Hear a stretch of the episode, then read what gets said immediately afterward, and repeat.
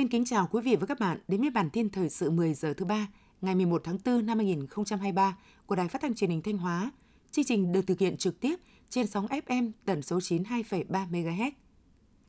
Thưa quý vị và các bạn, Ban chỉ đạo các chương trình mục tiêu quốc gia huyện Như Xuân vừa tổ chức hội nghị triển khai kế hoạch chương trình mục tiêu quốc gia xây dựng nông thôn mới năm 2023. Thực hiện chương trình mục tiêu quốc gia xây dựng nông thôn mới năm 2023, toàn huyện phấn đấu có thêm một xã đạt chuẩn nông thôn mới là xã Bình Lương, một xã đạt chuẩn nông thôn mới nâng cao là xã Bãi Trành. Phấn đấu 5 thôn đạt chuẩn nông thôn mới, một thôn đạt nông thôn mới kiểu mẫu, thôn 3 xã Bãi Trành. 7 sản phẩm được đánh giá xếp hạng sản phẩm ô cốp, hai sản phẩm đề nghị công nhận lại sản phẩm ô cốp năm 2023. Trong thời gian tới, các ngành các cấp và các tổ chức chính trị xã hội trên địa bàn huyện đẩy mạnh hơn nữa công tác tuyên truyền, nâng cao nhận thức cho cán bộ và người dân nông thôn về việc thực hiện chương trình phát triển nông nghiệp và xây dựng nông thôn mới. Quý 1 năm 2023, ngành nông nghiệp Thanh Hóa đạt mức tăng trưởng 3,22%, cao hơn so với cùng kỳ, năng suất sản lượng, nhiều sản phẩm chủ lực tăng, tiếp tục khẳng định vai trò là trụ đỡ của nền kinh tế, đảm bảo đủ nguồn cung lương thực thực phẩm, hàng hóa thiết yếu, góp phần vào tăng trưởng chung của kinh tế toàn cầu.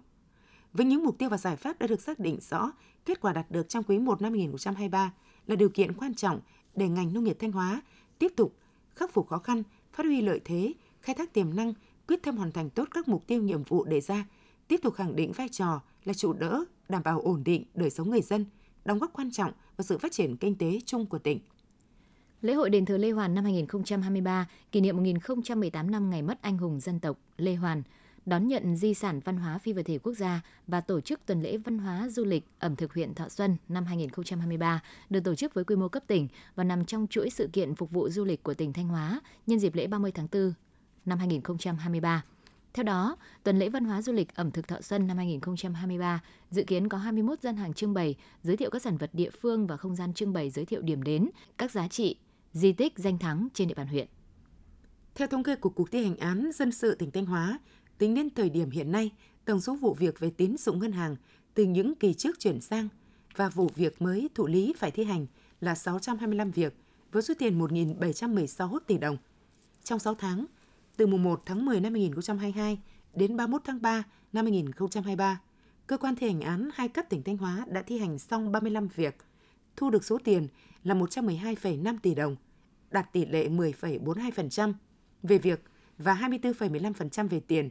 Như vậy, đến thời điểm hiện nay, tổng số vụ việc và số tiền phải thi hành án trong lĩnh vực tín dụng ngân hàng nhưng chưa thể thực hiện là rất lớn.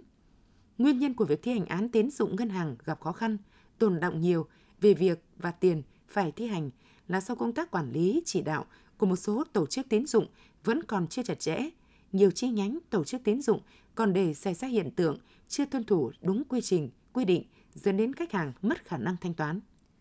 Quý 1 năm 2023, tình hình khiếu nại tố cáo trên địa bàn tỉnh Thanh Hóa có chiều hướng giảm số đơn khiếu nại, đơn tố cáo. Trong quý 1, các cơ quan hành chính trong tỉnh đã tiếp nhận 508 đơn khiếu nại, giảm 6,96% so với cùng kỳ năm trước. 93 đơn tố cáo, giảm 20,5% so với cùng kỳ năm trước. Mặc dù giảm về số đơn khiếu nại tố cáo, song số đoàn khiếu kiện đông người lại tăng 3 đoàn so với cùng kỳ năm 2022.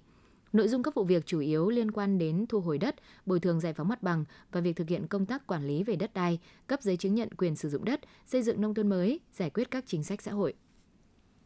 Tiếp theo là phần tin trong nước. Văn phòng Chính phủ vừa ban hành thông báo 118 truyền đạt kết luận của Phó Thủ tướng Chính phủ Lê Minh Khái, trưởng Ban chỉ đạo điều hành giá tại cuộc họp Ban chỉ đạo điều hành giá quý 1 năm 2023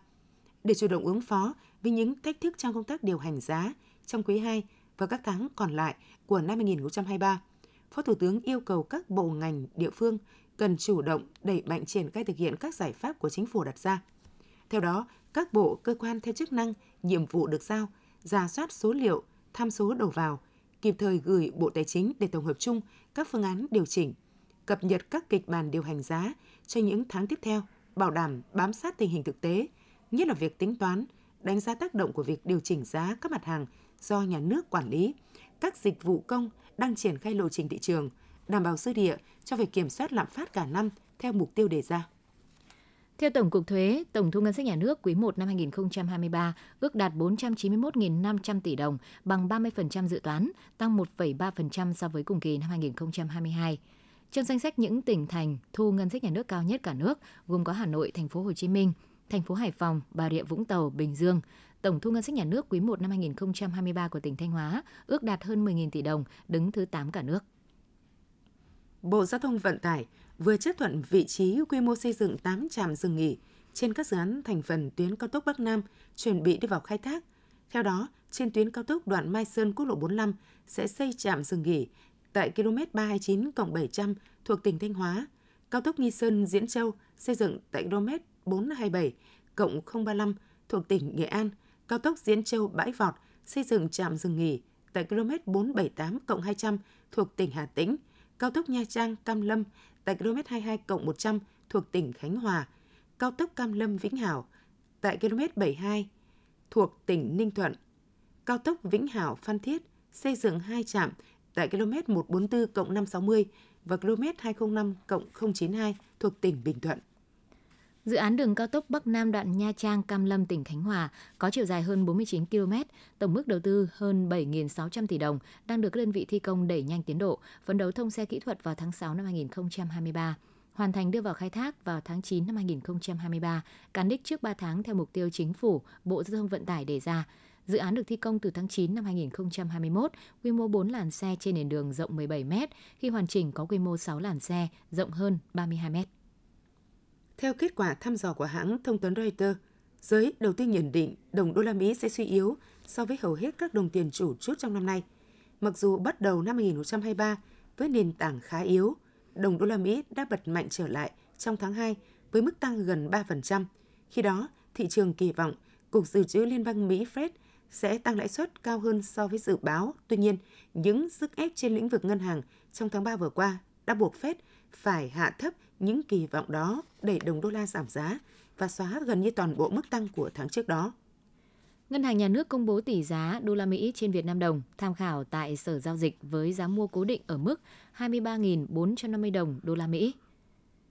Không thay đổi so với trước đó, Tuy nhiên ở chiều bán, nhà điều hành đã giảm giá giao dịch ngoại tệ này từ 24.780 đồng trên một đô la Mỹ xuống 24.730 đồng trên một đô la Mỹ. Đáng chú ý đây là lần đầu tiên nhà điều hành giảm giá bán đô la Mỹ trong năm nay. Việc nhà điều hành giảm giá bán đô la Mỹ với các ngân hàng đồng nghĩa với tín hiệu cơ quan quản lý sẵn sàng cung ứng đô la Mỹ với giá thấp hơn cho các ngân hàng thương mại để đáp ứng nhu cầu ngoại tệ của nền kinh tế.